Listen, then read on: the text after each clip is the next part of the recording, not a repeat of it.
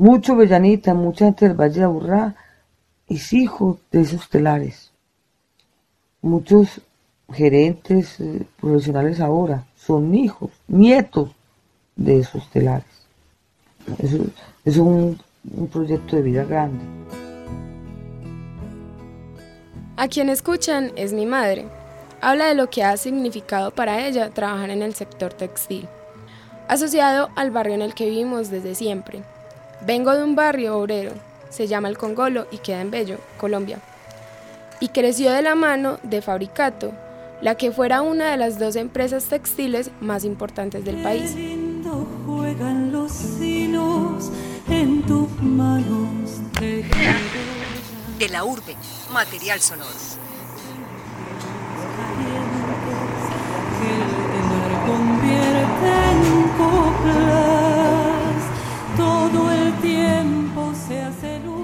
Si me preguntaran cuál es el recuerdo más vivo que tengo de mi niñez, diría que es el de mi madre sentada en su máquina de coser plana de marca Unicor, escuchando su música mientras movía ágilmente la tela.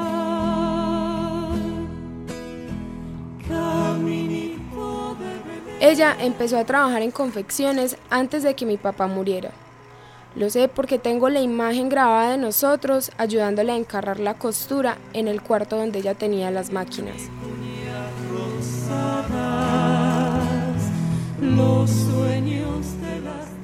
Cuando mi papá murió en el 2002, mi mamá y yo regresamos a vivir con mis abuelos maternos. Por esa época, ella decidió montar un pequeño taller en casa, pero al final el negocio terminó dándole pérdidas. Sin embargo, continuó en esta industria y aprovechando que por el barrio había varios talleres, comenzó a trabajar en uno.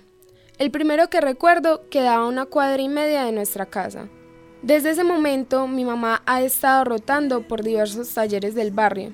Nunca en el tiempo que tengo de vida ha tenido que trabajar a más de dos cuadras a la redonda de nuestra casa y en todo ese tiempo he visto lo duro que puede llegar a ser trabajar en esta industria. Quizás cuando era una niña no era consciente del esfuerzo que mi mamá hacía, pero ahora veo en sus manos, llenas de callos, el pasar de los años en un trabajo que no es bien remunerado y que poco a poco va en declive. Lo logré dimensionar cuando en el 2017 me enteré de la noticia de que Fabricato cerró por unos días la producción debido a los problemas económicos que estaba pasando.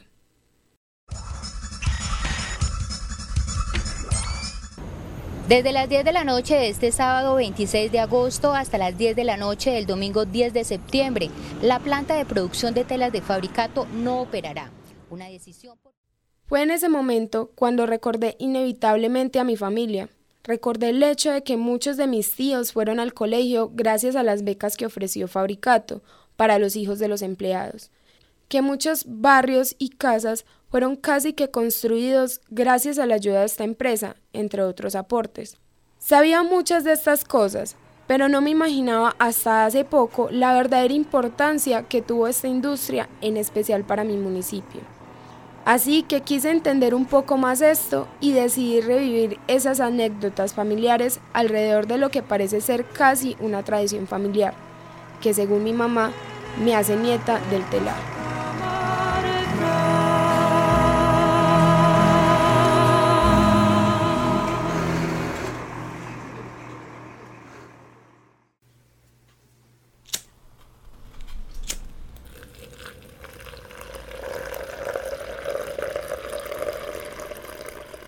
Luego de un largo día de trabajo, mi madre y yo nos reunimos en su cuarto. Me siento en la esquina de la cama y ella se recuesta. Hacemos lo de siempre, fumar, tomar café y conversar.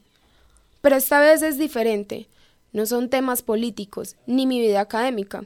Ella se dispone a contarme la historia de nuestra familia. ¿Cómo empezó papito? ¿Que era floristero? Hacía mandados hacía mandados y, caminaba desde, desde Buenos Aires hasta el centro a pie y llevaban flores de familia muy pobre, solamente era hijo natural, hijo único. Y por cosas de la vida vino a Bello y le habían comentado de que estaban recibiendo trabajadores que si no sabían escribir no había problema, eran alfabetas. Papito. Eran alfabetas, sí. Ya siendo, me imagino, yo porque él se casó de 19 años, eh, en esas venidas, porque él vivía antes de Itagüí, su transporte era una bicicleta negra. muy A los 19. se casó mi mamá con él, mi mamá tenía 18 y él 19. Pero su matrimonio lo planeó en uno de esos trayectos desde Bello a Itagüí, que vivía en ese entonces, o al barrio Antioquia, porque don Jorge que vivía en Itagüí. Para ese entonces, mis abuelos aún vivían en Medellín. Allá tuvieron a dos de sus once hijos, Álvaro y Fernando. Antes de tener al tercero, se mudaron a Abello, en donde compraron un lote y empezaron a construir de a pocos la casa donde actualmente vivo. Con ayuda de préstamos o cesantías, ladrillo a ladrillo, los abuelos fueron dando forma al hogar. Paralelamente, la ciudad también crecía, un desarrollo en el que la industria textil tuvo mucho que ver. La cuestión era la siguiente, que, que la ciudad creció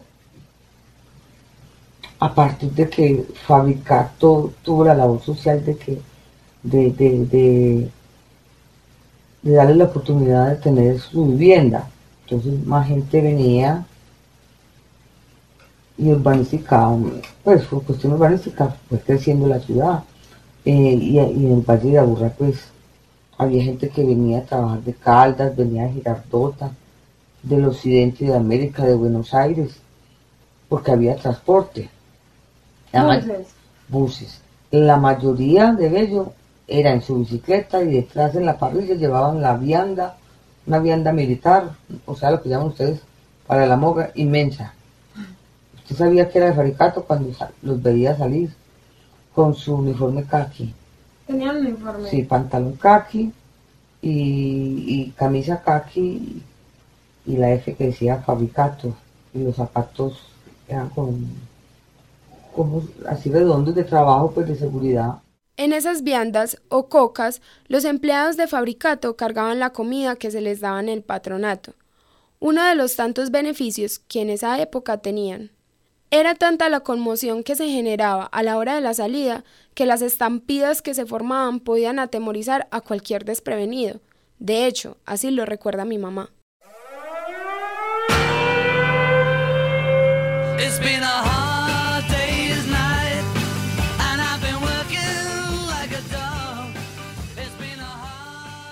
Había que ver cuando sonaba el pito de salida, salían en una maratón como los 100 metros, una carrera como, pero miles de, veía una cosa negra corriendo hacia, hacia el patronato, porque el bus se demoraba, esperaba 10 o 15 minutos. Todos los que vivían en Medellín salían a mil a empacar y subirse al bus para llevar la comida a la casa. Yo una vez estaba parada con Fabián, esperándome en la puerta del patronato. Yo sentí que yo no sabía qué era eso, si era ganado o qué que venía encima de mí. Yo me puse a llorar con Fabián. Yo nos van a matar, ¿qué es esto? ¿Cuántos años tenía usted? Yo creo que tenía por ahí 12 años. Mm. Cuando nos vieron llorando nos regalaron el pan con la leche de huevo. sí, dijeron que, pero era el susto de ver. Esa comida alimentó a más de una antojada en embarazo en Bello. Que le decían, usted trae fabricato, ¿usted por qué no me trae la boca de fabricato?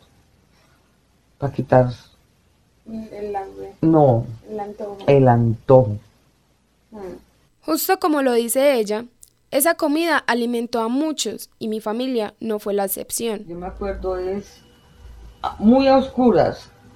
Yo en la cuna y mi papá nos repartía un pedacito de pan y chocolate, pero por turnos. Despertaba el que le tocaba porque se tomaba los tragos. Me imagino que a las 3 de la mañana. Y andaba con una tula, Yo sí me acuerdo un bolsito. una tula de cuero donde llevaba donde traía la moga. Con esa moga, con eso que aliment- los alimentaban a ellos en su época, era muy buena. A mí me tocó más restringido, pero ellos tenían derecho al desayuno, a la media mañana si querían, al almuerzo y a la comida. Muchos se venían de la casa, que habiendo cumplido el turno, iban y comían. Y traían para sus casas la ración. Con eso nosotros desayunábamos. Para familias tan grandes como la mía, ayudas como esas eran incalculables, y estas no se reducían exclusivamente a proveer buen alimento. ¿Cómo fue lo del estudio aquí con Fabricato? Pues como usted leyó, que primero organizó unas escuelas, las patrocinó, pero ya después eh, habían dos colegios privados en Bello. La presentación.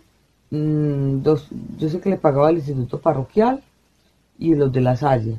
Entonces muchos estudiaban en el instituto y en la Salle porque eran becados todos los hijos De Fabricato. de Pues fabricato los hijos que estudiaban en esos dos colegios. Luego de una hora de conversación placentera entre el humo del cigarrillo y las tazas de café, finalmente concluí algo. El desarrollo textil llegó a ser el motor del desarrollo urbanístico en Bello. Sin embargo, hasta esta parte no he resuelto el por qué mi madre terminó viviendo esta industria. Así que, antes de que el sueño se apodere de ella, le hice una última pregunta. Ma, ¿y usted cómo empezó a coser? A coser, un año antes de retirarme me compré una máquina de coser y la mamita me enseñó. Fue bonita la que le enseñó. Eh, allá no se cosía, allá.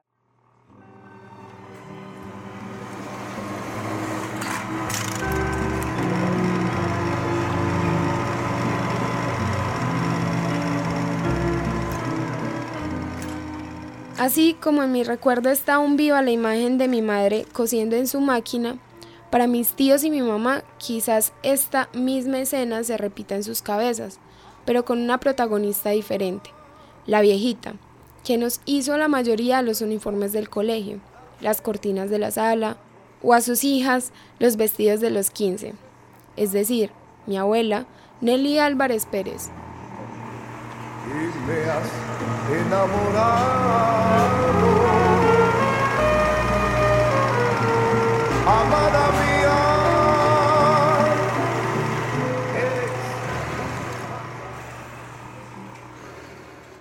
Motivada a conocer más acerca de esa influencia de mi abuela sobre sus hijos, decidí aprovechar el cabo de año de mi abuelo.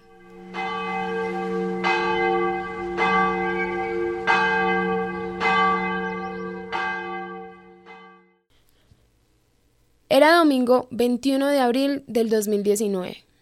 El viejo cumplía 10 años de muerto. Algunos de mis tíos se reunieron para asistir a una misa conmemorativa. Luego del acto religioso regresaron a la casa y compartimos un rato. En medio del almuerzo interrogué a mi tío Efren. Mi mamá me había comentado que la mayor parte de la vida laboral de él estuvo relacionada con el mundo textil. ¿Tenía esto que ver con la influencia materna? Yo la veía coser y eso era de, pedal y eso, es duro. Entonces ella, bueno, me, me enseñó, me explicaba cómo ma- manejar, entonces yo me sentaba en la máquina y, pues. Según mi tío Efren, mi abuela estuvo haciendo brasieres por unos cinco años.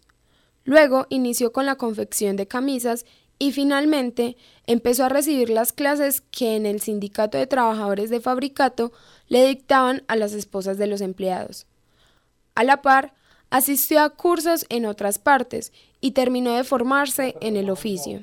También, porque yo tenía, ella era la que me hacía la ropa, digamos, para la Semana Santa, diciembre. y me hacía la, la, la ropa.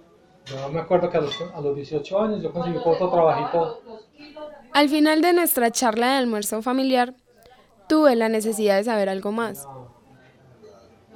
jeans, camisetas.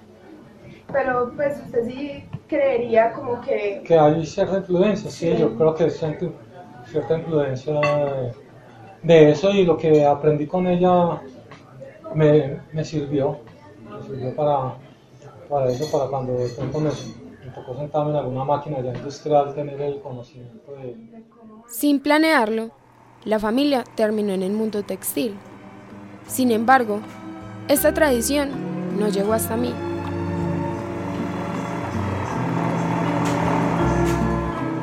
En un inicio, el trabajo de mi mamá en fabricato no tenía nada que ver con telas o la industria como tal, pero con el pasar de los años y la tenacidad que la han caracterizado, fue avanzando en diferentes labores de la empresa.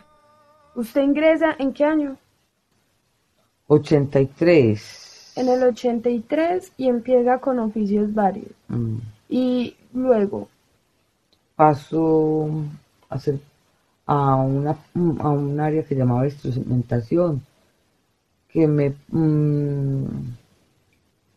que no querían darme el trabajo porque yo era temporal, pero no de las mujeres que habían aptas nadie era capaz de pasar unas pruebas.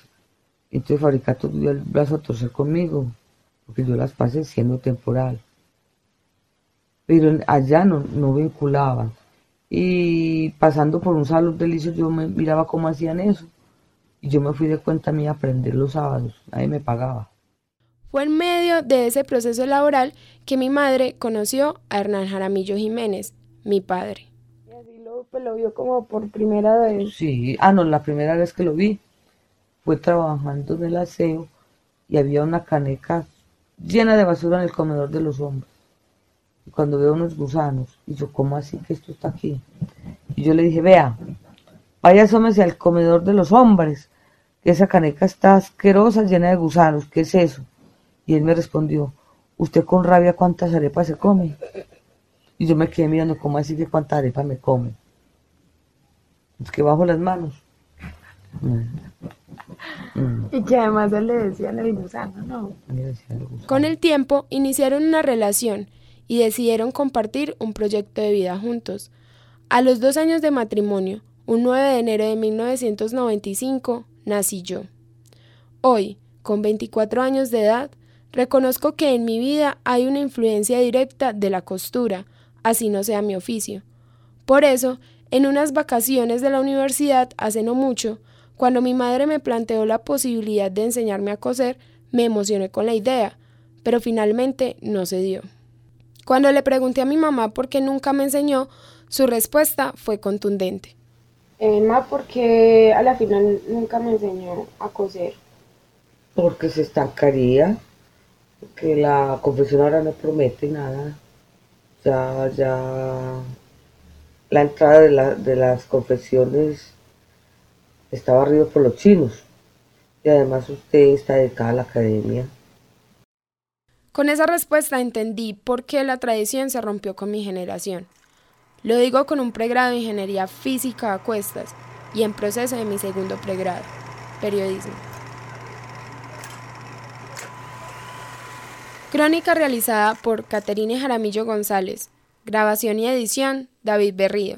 Dirección, Alejandro González Ochoa.